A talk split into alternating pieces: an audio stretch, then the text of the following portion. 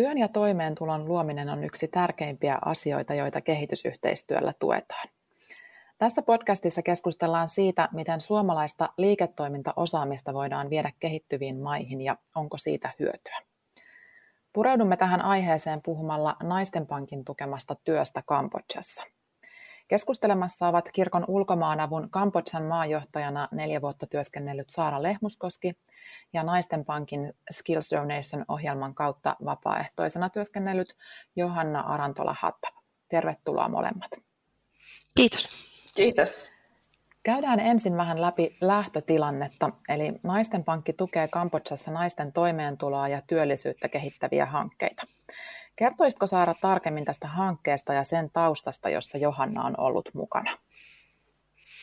Joo, kiitos tästä mahdollisuudesta. Tästä on ilo kertoa. Se on tosi mielenkiintoinen ja kiva projekti ja aika pitkä ollut. Se aloitettiin tuossa semmoinen vajaa kymmenen vuotta sitten ensin maaseudun kyläyhteisöissä tämmöisenä laina- ja säästöryhmien hankkeena, jossa ihan lähdettiin siitä liikkeelle, että opetetaan säästämisen käsite ja aloitettiin hyvin pienimuotoinen säästäminen ja perustettiin laina- ja säästöryhmiä, joissa oli sitten rahastonhoitaja ja päätöksentekomekanismit ja, ja niin edespäin. Ja sitten sen ensimmäisen kolmevuotisen hankevaiheen aikana Kambodsassa muuttui lainsäädäntö sillä tavalla, että osuuskuntien perustaminen tuli taas mahdolliseksi. Ja sitten seuraava hankevaihe tehtiinkin niin, että, että niiden sille laina- ja säästöryhmien perustalle luotiinkin sit näihin yhteisöihin maatalousosuuskunnat, jossa se laina- ja säästöryhmätoiminta jatkuu edelleen, mutta sitten siihen pystyy lisäämään paljon tähän maataloustuotantoon liittyviä aiheita. Ja se on semmoinen hanke, jossa pyritään saamaan mahdollisimman paljon kaikkein heikoimmassa asemassa olevia naisia mukaan siihen osuuskuntatoimintaan. Ja, ja Toki sitten aina näissä kylissä on myöskin semmoisia naisia, jotka ei ole välttämättä ihan kaikkein heikoimpia, mutta on edelleen köyhiä ja, tai huonosti toimeentulevia, joiden perheet tarvii lisää toimeentuloa elääkseen ihan normaalia, normaalia elämää saadakseen lapset kouluun. Ja, ja sitten nyt on va- käynnissä jo kolmas hankevaihe, missä nyt sitten ollaan tässä hankevaiheessa keskitetty siihen, että miten näiden äm, uusien osuuskuntien toimintaa, kehitetään edelleen niiden hallintoa, kuinka saadaan parannettua markkinoille pääsyä niin, että kaikki se maataloustuote, jota siellä tuotetaan, eli pavut ja kurpitsat ja vihannekset ja niin edespäin, niin miten ne saadaan oikeille ostajille ja miten niistä saadaan hyvä hinta. Eli tämä on ollut aika tämmöistä pitkäjänteistä, ihan kunnon kehitysyhteistyötä, missä lähdetään liikkeelle hyvin pienestä ja, ja pitkäjänteisesti mennään sitä kohden, että yhteisöissä olisi ä, toimeentulon lähteitä, erityisesti naisille. Johanna, olet kahteen otteeseen ollut Skills Donation vapaaehtoisena Kambodžassa. Sinulla on pitkä kokemus liiketoiminnan saralta Suomesta ja tätä osaamista lähdettiin sitten viemään Kambodžaan kehitysyhteistyöhankkeeseen. Mitä asioita lähdit erityisesti kehittämään? Joo, kiitos hei, että saan olla tässä mukana. Ja tota, niin kuin Saara, Saara kertoi tuossa, niin naisosuuskunnat oli tässä niin kuin tämän projektin fokuksessa. Ja siellä oli siihen asti keskitytty ehkä enemmän vielä siihen, että miten tämmöinen yksittäinen viljelijä pystyy osuuskunnan jäsenenä hyötymään siitä mitä osuuskunta pystyy ostamaan sisään, eli esimerkiksi lannoitteita, jolloin saat niin kuin hyötyä siitä, saat vähän halvemmalla niin osana, osana tätä ryhmää. Mutta nyt sitten se, mitä tässä haluttiin katsoa, oli nimenomaan se, että, että, että kuinka pystyttäisiin niin yhdessä kaupallistamaan paremmin sitä tarjontaa erilaisille ostajille. Eli lähdettiin ihan niin perusasioista hakemaan kysynnän ja tarjonnan viemistä käytäntöön. Eli jos sen yksinkertaistaa, niin voi sanoa, että jos yksittäinen viljelijä myy 5 kiloa kurkkua, niin jos ryhmä pystyy myymään sitä 50 kiloa tai 150 kiloa, niin sehän on kaikille parempi. Et siinä haettiin tämmöistä win-win asetelmaa. Se oli meidän lähtökohta, että, että tota, kuinka, kuinka niin kuin ostajat ja, ja myyjät kohtaavat toisensa paremmin. Eli ihan tässä niin voi sanoa, että puhuttiin tämmöisen niin asiakassuhteen löytämisestä, mutta oltiin ihan siinä alkuvaiheessa. Eli, eli tietysti keskityttiin paljon siihen, että naiset saavat niin kuin, ja nämä osuuskunnat ja jäsenet saavat paremmin hintaa tuotteistaan sen volyyminkin kasvun kautta, mutta yhtä lailla myös sitten siinä meidän selvisi itse asiassa matkan aikana, että, että meidän täytyy miettiä myös sitä ostajaa, joka tulee sinne mopolla tai, tai jollain välineellä, niin, niin tähän on kaikille sitten parempaa, että saat ostettua varmaa volyymiä kerralla enemmän. Haluatko Saara lisätä tähän vielä jotain? Joo, ehkä sen verran tosiaan tästä niin kuin kontekstista, että missä, missä ollaan, niin kuin Johanna sanoi, niin ostajat tulee mopolla. Nämä on aika syrjäisiä seutuja. Kambodža ei ole etäisyyksiltään mikään kauhean iso maa, mutta tiet on tosi huonokuntoisia ja, ja nämä on, on tämmöisiä äm, ei minkään ison kaupungin liepeillä olevia maaseutuyhteisöjä, joissa ihmiset asuu pienissä kylissä ja, ja sinne tänne ripotelluissa taloissa ja sitten pellot on yleensä vielä niiden kyläyhteisöjen vähän ulkopuolella.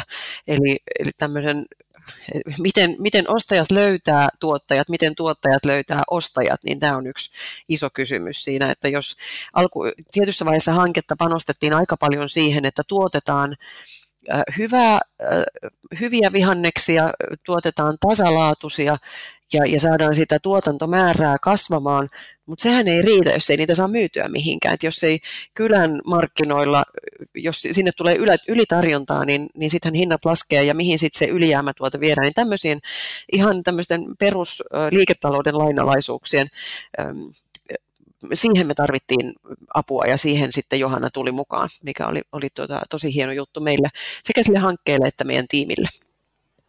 Millaisia asioita Johanna ryhdyttiin sitten ihan käytännössä tekemään? No ihan alussa, niin tämä ensimmäinen kerta, kun mä olin Kambodžassa, oli 2018.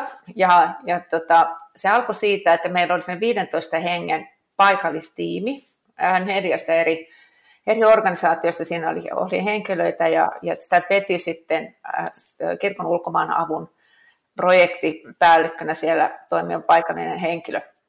Ja tota, ensimmäisen viikon ajan niin me äh, valmisteltiin tätä kenttätutkimusta, eli tarkoitus oli, että mennään tekemään sinne kentälle ihan tänne markkinatutkimus, katsotaan, että mitähän siellä niin kuin ihan oikeasti tapahtuu, että tiedetään enemmän kuin ehkä sitten niin kuin arvataan. Ja tota, siinä ryhmässä me sitten käytiin läpi, läpi niitä tavoitteita ja, ja mitä halutaan tietää ja millä tavalla me voitaisiin niitä asioita kysyä. Ja, ja mun tehtävä siinä oli valmentaa sitä tiimeä, rakentaa sitä runkoa sille tutkimukselle ja, ja tota, sitten, sitten kun se osuus oli valmis, niin sitten me lähdettiin kentälle ja haettiin siellä muutamalla iloisella minibussilla jännittäviä tienpätkiä välillä, mutta tot, käytiin sitten näissä yksittäisissä osuuskunnissa, joissa tehtiin tämmöisiä äh, niin ryhmähaastatteluja. Ne oli sovittu etukäteen, että kuka, kuka osallistuu mistäkin. Et se oli niin kuin hyvin valmisteltu. Tämä kenttätiimihän oli tässä niin kuin ihan se kullanarvoinen juttu, että, että kaikessa tämmöisessä niin, niin se paikallinen osallistuminen, paikallinen osaaminen, niin se on se A ja O myös sen takia, että sitten se oppi jää sinne kentälle. Miten koit, miten suomalaiset opit sopivat tuohon ympäristöön? No mä ajattelisin niin, että, että kaikki suomalaiset opit täytyy aina lokalisoida. Eli meillä on paljon hyvää osaamista ja tietotaitoa Suomessa, mutta se ei koskaan toimi sellaisenaan, kun viedään uuteen ympäristöön. Mutta siinä on aina, aina on jotain mitä voidaan soveltaa, mutta se tosiaan täytyy soveltaa. Ja siinä, niin kuin Johanna sanoi, niin yhteistyötä meidän paikallisen tiimin ja paikallisten työntekijöiden ja sitten tietysti näiden viljelijöiden kanssa myöskin, niin on tosi kullan arvosta. Eli, eli tota, saadaan tämmöisellä monikulttuurisella ä, tiimillä saadaan useasti tosi hyviä tuloksia ä, silloin, kun se on oikea-aikaista ja hyvin suunniteltua. Joo, tuohon me ehkä voisin vielä lisätä sen, että mitä mä itse niin koin siinä, että että tämmöinen suomalainen systemaattisuus oli ehkä tässä, tässä niin kuin hyvä. Ei kuitenkaan niin, että niin kuin meikäläistä on meidän helppo tehdä joku tutkimus ja aina miettiä, se runko on tämä ja näin. Että et sitten niin kuin se toinen asia siinä on ehdottomasti niin kuin joustavuus. Että täytyy pystyä siinä paikalla sitten katsomaan, että ei tämä mennytkään ihan näin ja, ja nyt mentiinkin, mentiinkin tuohon suuntaan. Mutta tota, kyllä, kyllä niin kuin semmoinen systemaattisuus ja, ja, ja niin kuin myös tapa kehittää matkan varrella sitä ajattelua, niin on varmasti tämmöisessä hyvä.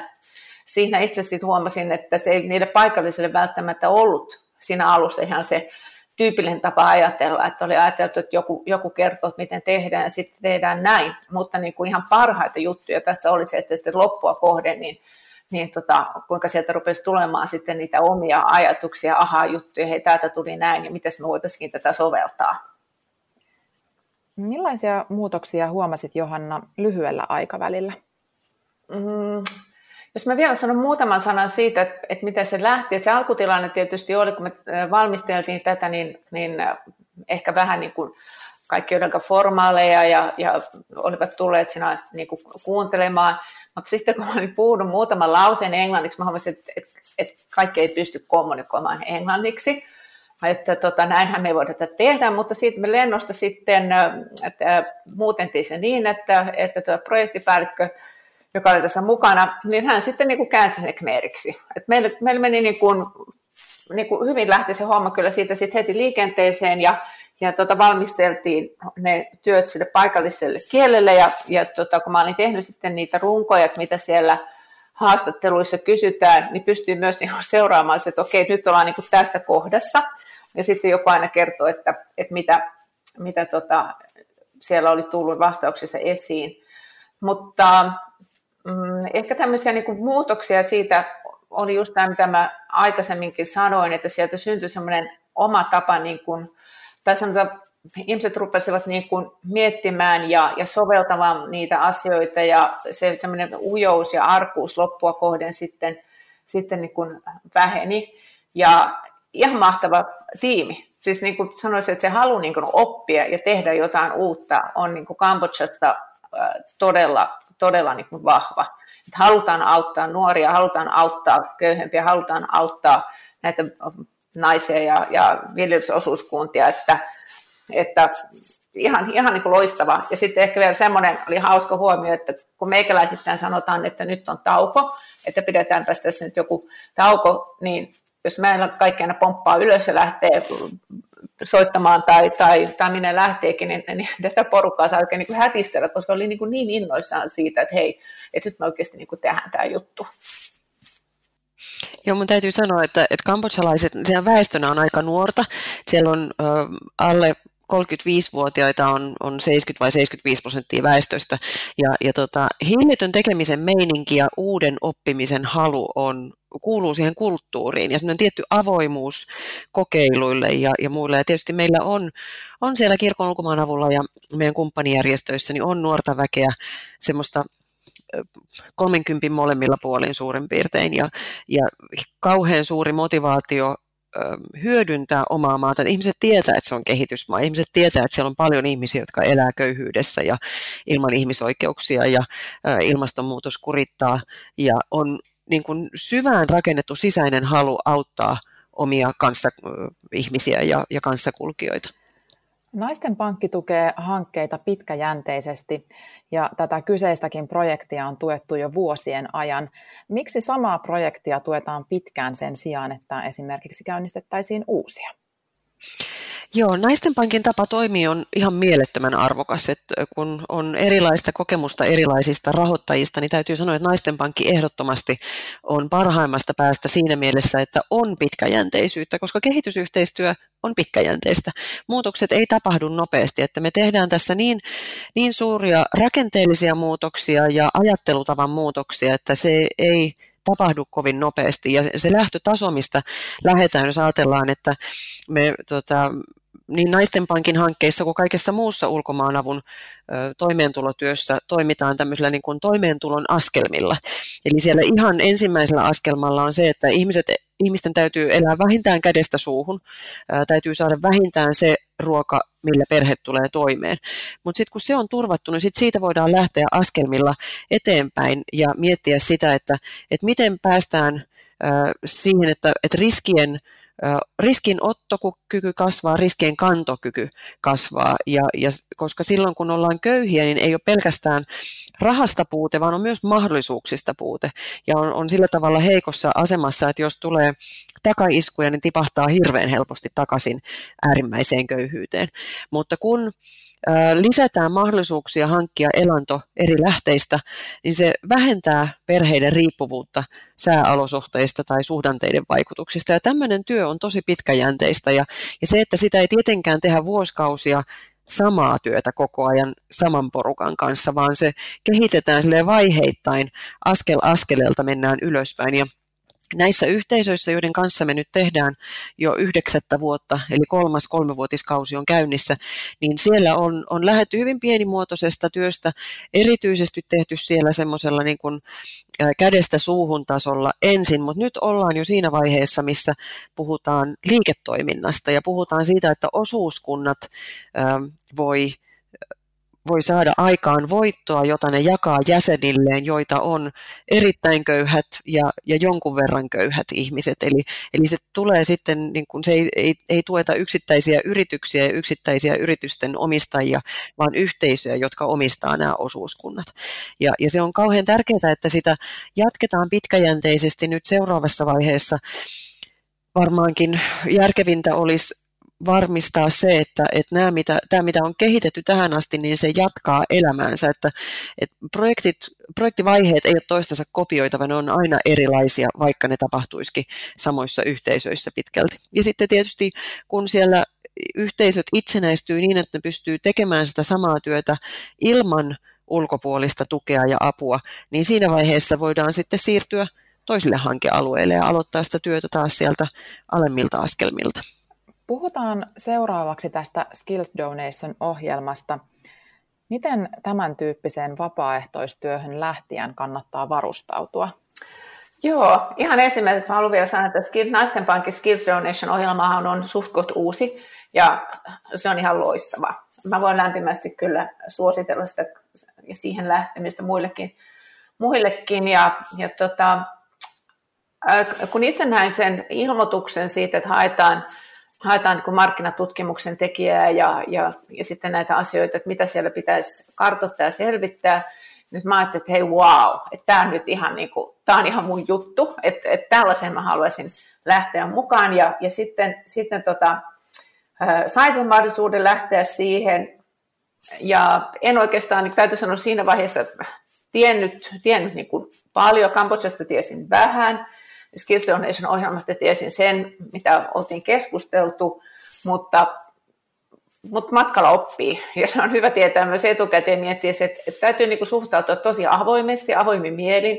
Täytyy olla hyvinkin joustava, koska niin kuin aikaisemmin tuossa mainitsin, ne asiat muuttuu, niitä ei välttämättä nyt suunniteltu sillä tavalla kuin, kuin mitä me täällä ehkä suunniteltaisiin kaikki.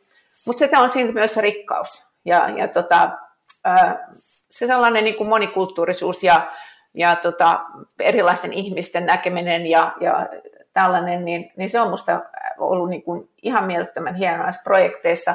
Toinen asia sitten, miten kannattaa mun mielestä va, niin kuin valmistautua siihen, riippuu tietysti minkälainen se projekti on, että tässä oli kyse markkinatutkimuksesta ja, ja tiettyjä asioita siellä jo oli tehty, niin itse tein niin, että, että tota, mä oon myös kiinnostunut niin tutkimuksista noin niin ylipäätänsäkin, niin, niin pyysin niin mahdollisimman paljon siitä aiheesta jo tehtyjä materiaalia, tutkimuksia, raportteja, jolloin näkee, että, että mitä on tehty, että nyt rupeaa tekemään ehkä ihan samaa tai että menee vähän niin kuin sinne päin tai, tai toistaa jotain, vaan miettii sille, että okei, tämä on tehty ja tämä on niin kuin nyt se, mitä minun mielestä kannattaa tehdä ja sitten kun tulee paikan päälle, niin sitten siinä tilanteessahan se käydään läpi, että hei, miten me yhdessä niin kuin tämä homma haluttaisiin rakentaa.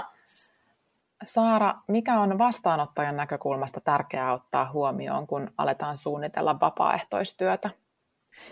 Joo, meillä on ollut useampia vapaaehtoisia ja osa Naisten Pankin Skills Donationin kautta ja osa sitten muiden vapaaehtoisohjelmien kautta siellä Kambodžassa. Ja se, mitä me aina otetaan niin meidän vastuulle, on se, että me mietitään tosi tarkkaan, että minkälaista asiantuntemusta me tarvitaan ja missä vaiheessa hanketta, koska sitten taas sen vapaaehtoistyön tekijän kannalta on äärimmäisen surullista ja harmillista, jos tuleekin väärään aikaan tai, tai tarpeet ja osaaminen ei kohtaa, niin sehän on kauhean turhauttavaa. Niin, niin siinä on niin vastaanottavalla taholla on silloin iso vastuu siinä, että miettii oikeasti tarkkaan, että mitä tarvitaan ja missä kohtaa hanketta ja määrittelee sen, että, että nyt me tarvitaan tämän, tämän ja tämän osaamista ja, ja tota, näin pitkäksi aikaa. Ja me ollaan useasti tehty näiden lyhytaikaisten skills donation juttujen kanssa sillä tavalla, että me ollaan pidennetty niitä niin, että siinä on ollut justiin tätä alkuvalmistelua, sitten on intensiivinen kenttäjakso, pari, kolme, neljäkin viikkoa joskus ollut, ja sitten taas tehdään etänä niin kuin tietokoneen ja kaikkien näiden nykyisten värkkien avustuksella työtä, ja sitten ehkä taas uusi kenttäjakso myöhemmin, että se ei välttämättä ole semmoinen vaan niin kuin sisään ja ulos, vaan että se on jaksotettu pidemmälle ajalle ja, ja, ja erilaisin metodein tehdään sitä. Hyvä, ja tuohon oikeastaan vielä, jos mä saan lisätä sen verran, että, että hyvä kun Saara mainitsi tämän, kun sen monivaiheisuuden siihen, koska sitten sen niin kuin tutkimuksen aikana, kun sitä tehtiin, niin tuli myös niin kuin selkeäksi, että tämä kannattaa oikeasti kirjata kunnolla ylös ja tehdä tästä raportti. Ja se oli sitten se, mitä sit kun mä olin tullut kotiin, niin tota, sitten me käytiin sitä sähköisesti läpi niin sanotusti vielä, että mitä me oltiin tehty siellä, ja tehtiin siitä, siitä tuli sellainen 50-sivuinen rappari itse asiassa ensimmäisestä reissusta, hyvin, hyvin hands on, mutta, mutta et mun mielestä se on ehkä asia, jota kannattaa sitten niin kuin painottaa ja miettiä. En se tarvitse aina olla niin pitkiä, mutta että siitä jää sitten niin kuin oikeasti myös jonkunnäköinen dokumentointi, että mitä tehtiin, koska sitten siitä voitaisiin jatkaa eteenpäin. Sinulla Johanna ei ollut aikaisempaa kokemusta kehitysyhteistyöstä. Millaisia huomioita teit Kambodsassa ikään kuin ulkopuolisen näkökulmasta? No, mä ehkä näkisin sen niin, että kun kehitysyhteistyöstä puhutaan tällä hetkellä esimerkiksi Suomen Afrikan strategian yhteydessä, niin, niin ajatellaan helposti niin, että, että nyt pitää tehdä niin kuin, vähän niin kuin next step, jotain, jotain niin kuin sen päälle. Ja joo, että tietysti niin kuin, asiat kehittyy ja menee eteenpäin, mutta jotenkin äh, mä näkisin myös, että, että se kehitysyhteistyö ja mitä Saarakin tuossa aikaisemmin sanoi, niin, niin siellä on tehty ihan valtava työ ja siellä on ihan niin kuin valtava pohja ja, ja se niin kuin paikallinen tuntemus ja osaaminen, poliittisten olojen tunteminen, koulutus, kaikki nämä niin mahdollisuudet, mitä voi tehdä, mitä ei voi tehdä, niin, niin tota, se oli sellainen äh, ehkä mitä mä koin, että, että siellä on ihan valtavasti tietoa ja siellä on ihan valtavasti osaamista ja sellaista, mitä myös muiden kannattaa hyödyntää, kun, kun uusille markkinoille menee. Ja, ja tota, näkisin itse vielä, että niin tämä naisten pankin toiminta, niin se rakentuu nimenomaan just tämän ajattelun päälle, että siellä, sehän tukee yrittäjyyttä, eli puhutaan ihan samanlaisista asioista että kuin meidän startupeista tai startup-ekosysteemeistä, eli sen, sen yrittäjyyden ja sen ajattelun vieminen niin sitä pystytään rakentamaan niin kuin tämän kehitysyhteistyön rakentamalle pohjalle. Että, että niin kuin se jatkumo on mun mielestä siitä niin kuin hyvinkin, hyvinkin luonnollinen ja, ja niinhän se kannattaa tietysti olla. Saara, millaisia näkökulmia teidän tiimille aukesi tämän yhteistyön myötä? No ehdottomasti laajeni ymmärrys siitä, että mitkä on liiketoiminnan perusteet. Niin kuin Johanna sanoi, niin kehitysyhteistyötä tehdään jo eri lailla kuin mikä ehkä sen aiempi maine on ollut.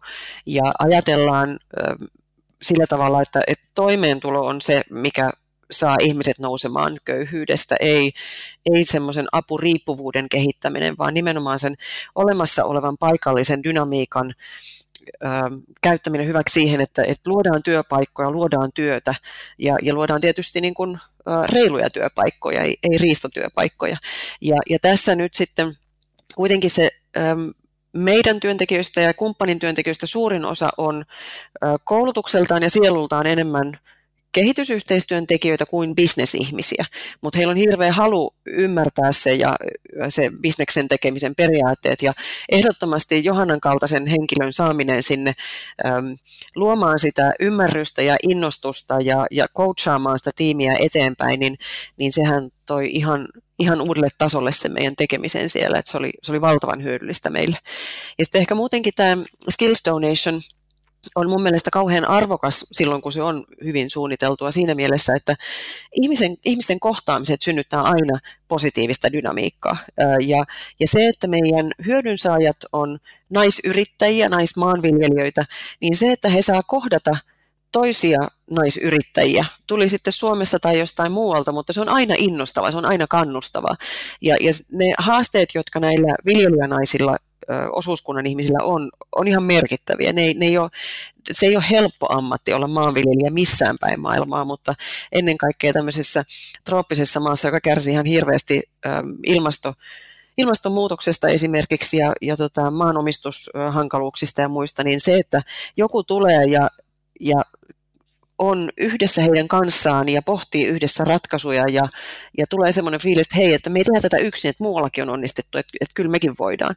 Niin se ihmisten kohtaaminen tämmöisessä Skills Donation-ohjelmassa on mun mielestä valtavan arvokasta.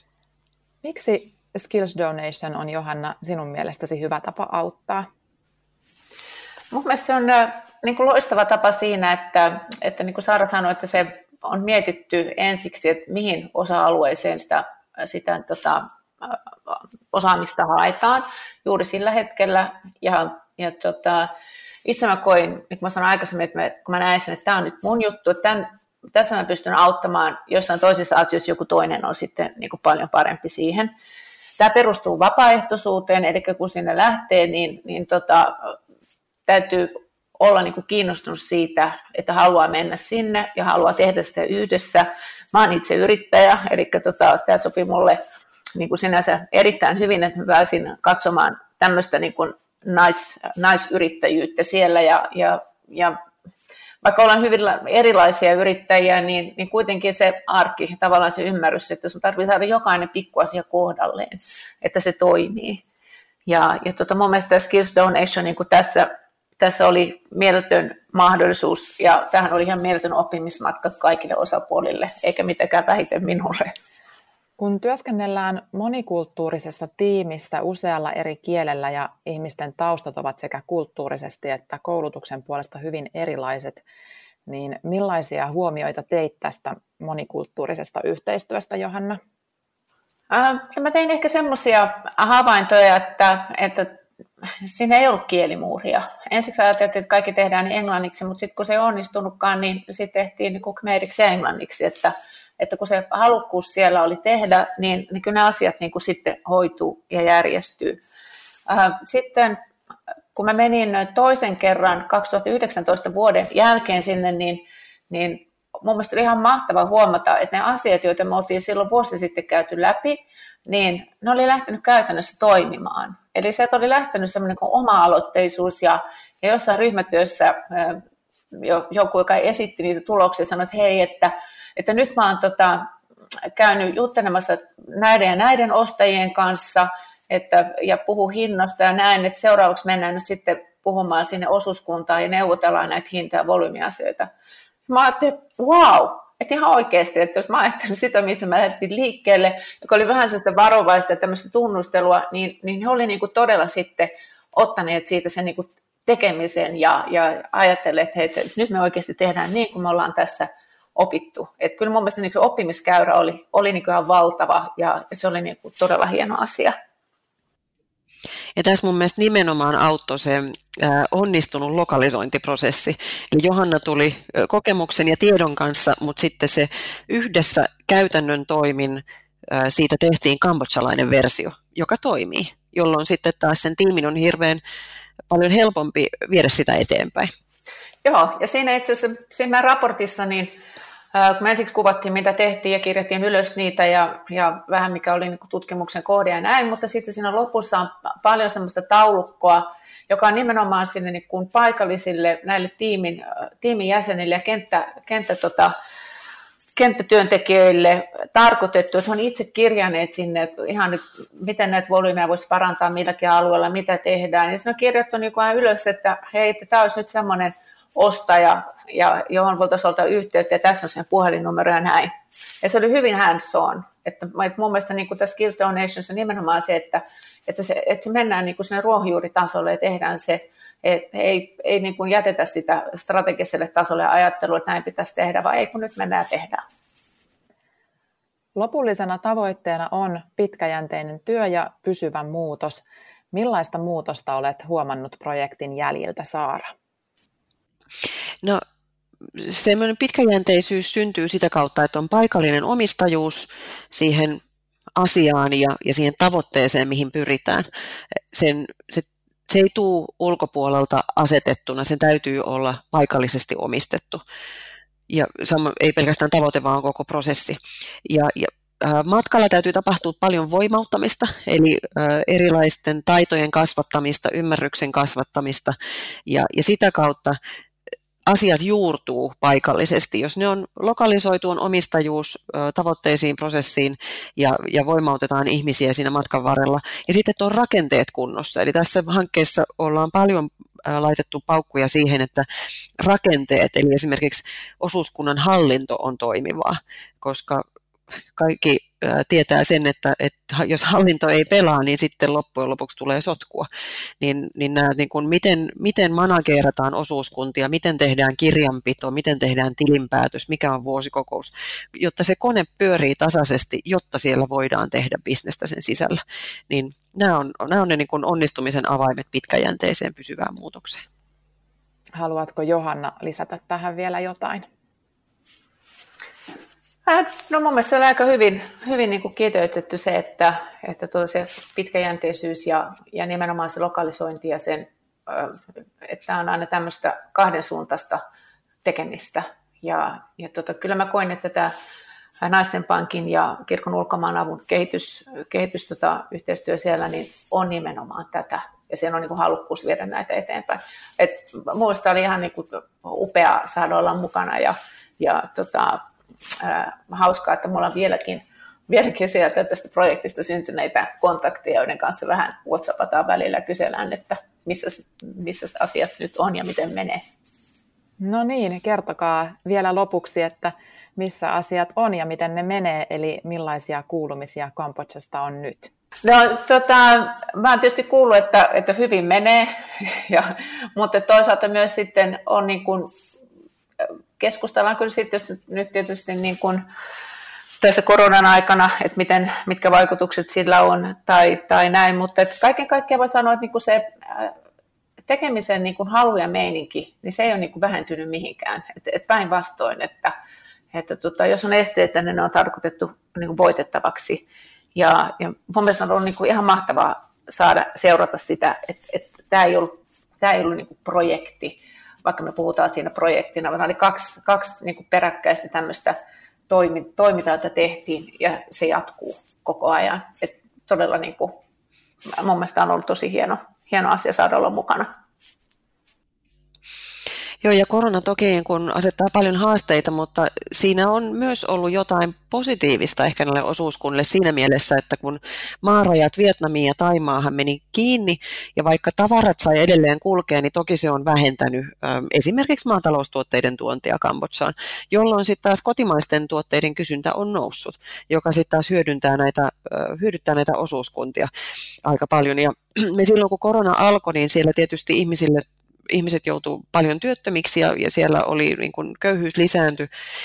Me sitten kirkon ulkomaan avulla tehtiin tämmöinen korona, koronaoperaatio, eli aloitettiin ruoka-apu ja rahallinen apu näille yhteisöjen kaikkein köyhimmille jäsenille. Nämä osuuskunnat oli siinä mukana. Eli me Naistenpankin Naistenpankin luvalla muunnettiin osa rahoituksesta sillä tavalla, että me saatiin ostaa näiltä osuuskunnilta riisiä, jota sitten jaeltiin näiden yhteisöjen kaikkein köyhimmille perheille, jotta kaikki selviää tämän koronakriisin yli. Eli ne yhteiset, nämä osuuskunnat on vahva osa sitä yhteisöä, yhteisöä ja ne jatkaa sitä toimintaa uudenlaisessa tilanteessa, uudenlainen toiminta. Ennen koronaa mä kerkesin käydä näissä yhteisöissä ihan niin kuin noin vuosi sitten, viime, niin kuin 2019 ihan loppuvuodesta, ja silloin meillä oli siellä ensimmäinen tämmöinen business to business tapahtuma järjestettynä, jossa oli ostajia kutsuttu paikalle, ja, ja siellä oli jonkun verran näitä maatalous, ähm, maatalous tuotteiden toimittajia, eli lannoitemyyjiä ja näin edespäin. Ja sitten oli nämä viljelijät.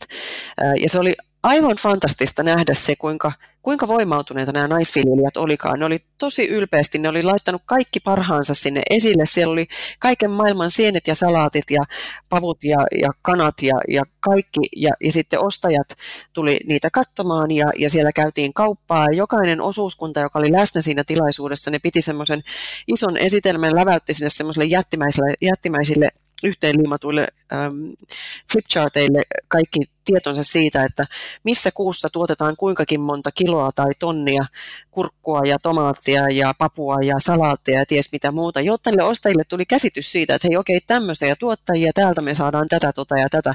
Ja, ja ne tota, puhu ähm, siitä, niistä, siitä tuotannostaan ylpeydellä ja, ja semmoisella hyvällä omistajuudella ja rohkeasti mikä olisi ollut täysin ennen kuulumatonta muutama vuosi sitten, niin tästä niin kuin näkee se, että me ollaan oikeasti tultu aika pitkä matka näiden viljelijöiden kanssa ja, ja tota, se vakuutti mut siitä, että ollaan hyvällä polulla ja, ja tästä eteenpäin, niin ne, ne, ne voi jatkaa myöskin niin kuin tietyn ajan päästä ilman ulkopuolista tukea ja varmasti tulevat toimeen.